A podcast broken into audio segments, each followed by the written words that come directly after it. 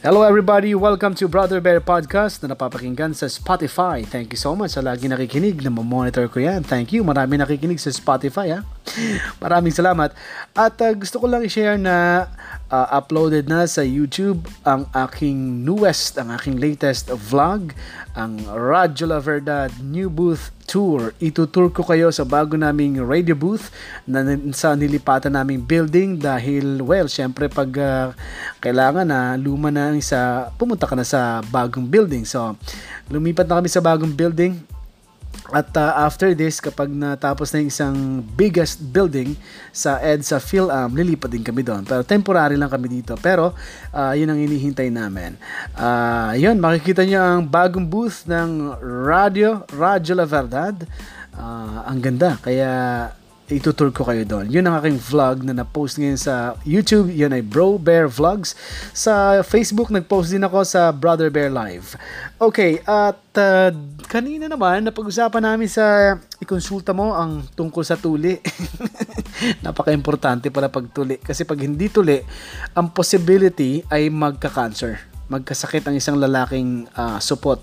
So kailangan magpatuli at uh, may importansya din yung mga may topic din kaming isa pa na pinag na tinakle, discuss ni uh, Doc Joseph Lee yung tungkol dun sa uh, uh, what you call this, urology exams, kung hindi ako nagkakamali, or urinalysis, yung mga, yung mga exams na yan, kailangan, kailangan. At kanina, diniscuss din namin with Attorney Nilo Rico II, yung tungkol sa impounding, towing, ano bang batas ang uh, dapat sundin dyan, uh, dapat ka bang uh, dapat ka bang magreklamo kung nandun ka naman sa loob ng sasakyan? Pero kaya lang naka illegal illegal ang parking mo dapat ka bang ito o hindi? Ayan, mga ganung bagay. At uh, yung 5-minute rule na pag-usapan namin doon, pwede mong mapanood ang aming discussion sa ikonsulta mo sa Radyo La Verdad. Sa aming uh, Facebook page, sa Facebook Live, kasi ang Facebook Live ay na-replay naman. Nandyan lang yan. Sa at Radyo La Verdad Facebook page.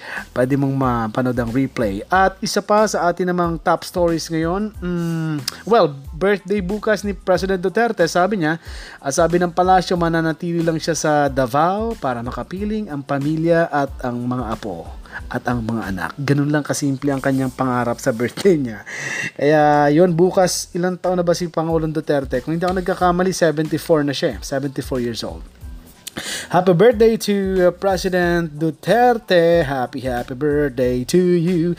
Happy birthday to you. Ayan ang pangarap ko. Pangarap ko ma-interview si Pangulong Duterte. At uh, pag na tanong pag na-interview ko siya, iva-vlog ko rin yon sa ipopost ko sa YouTube sa Bro Bear, Bro Bear Vlogs. Yan ang isa kong pang dream. Ma-interview si Pangulong Duterte, si President Trump, at si President uh, Putin, at ang President ng China. Yan ang mga pangarap kong ma-interview. Sana magkatotoo pa. Okay, uh, isa pa sa ating uh, top story ngayon sa sa ating uh, top stories.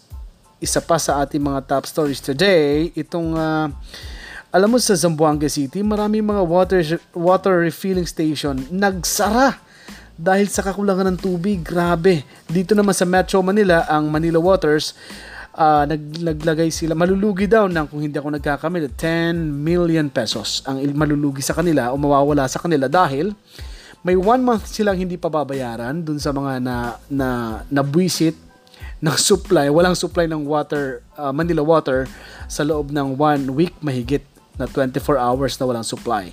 Kaya hindi daw sila kikita ang Manila Water ng 10 million pesos. Yon. Pero sa, sa Buanga, nagsara na yung mga water station dahil kulang talaga sa tubig. Kaya tayo naman, no, grabe.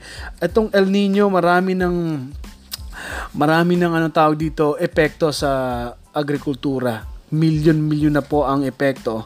Kaya uh, siguro um, yung uh, Department of Agriculture laging handa sa ganito para naman yung mga magsasaka, yung mga farmers na ang kanilang negosyo ay pagsasaka, lalo yung mga maliliit na pagsasaka, ang ang mahal-mahal ng mga medisina, ang mahal-mahal mag, magtanim tapos bibilhin ang mura-mura Tapos El Nino pa, walang tubig, 'di ba? Saan sila umaasa? Dapat maraming mga irrigation, maraming mga patubig.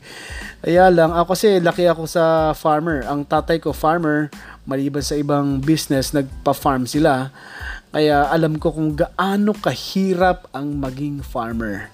Sa Bicol kasi maraming palayan doon, maraming farm. Kaya yon na naisip ko lang sana ang Department of Agriculture maraming programs para payamanin, paasensuhin ang mga maliliit na magsasaka. Ngayon wala na nagsasaka. Ako nga, ako although ako yung unang course ko bago ako nag take ng DevCom ay agriculture. Naka 2 years ako sa agriculture kasi pangarap ko talaga magtanim. Pangarap ko pa unlarin yung uh, agrikultura namin, yung pagtatanim ng parents ko kasi nakikita ko ano pa eh, hindi pa masyadong moderno. So dapat uh, wala na kasi ano, eh, wala na ngayon masyadong nagsasaka yung mga millennials. Wala na, pumupunta ng Metro Manila, nag-abroad na, ibang field ang pinupuntahan. Ayaw nila sa field. ayaw nila sa farm. Kaya sana makagawa ng maraming maraming programs na ma-encourage ang mga Pilipino na magsaka, na mag-farm. Magkaroon ng mga siguro mga mga pro, mga mag-promote ng mga iba-ibang klaseng paraan ng pagtuturo o kaya iba-ibang paraan ng ng ituturo para matutuhan ng mga Pilipino na gusto magsaka na ito pala ang pwedeng kitain kasi sa ibang bansa ang yayaman ng mga farmers kaya lang talagang dun very ano uh, high tech ang gamit sana matulungan tayo ng Department of Agriculture na payamanin ang agricultural land na Pilipinas Maraming salamat. This is Brother Bear Podcast. Thank you for listening and goodbye everybody.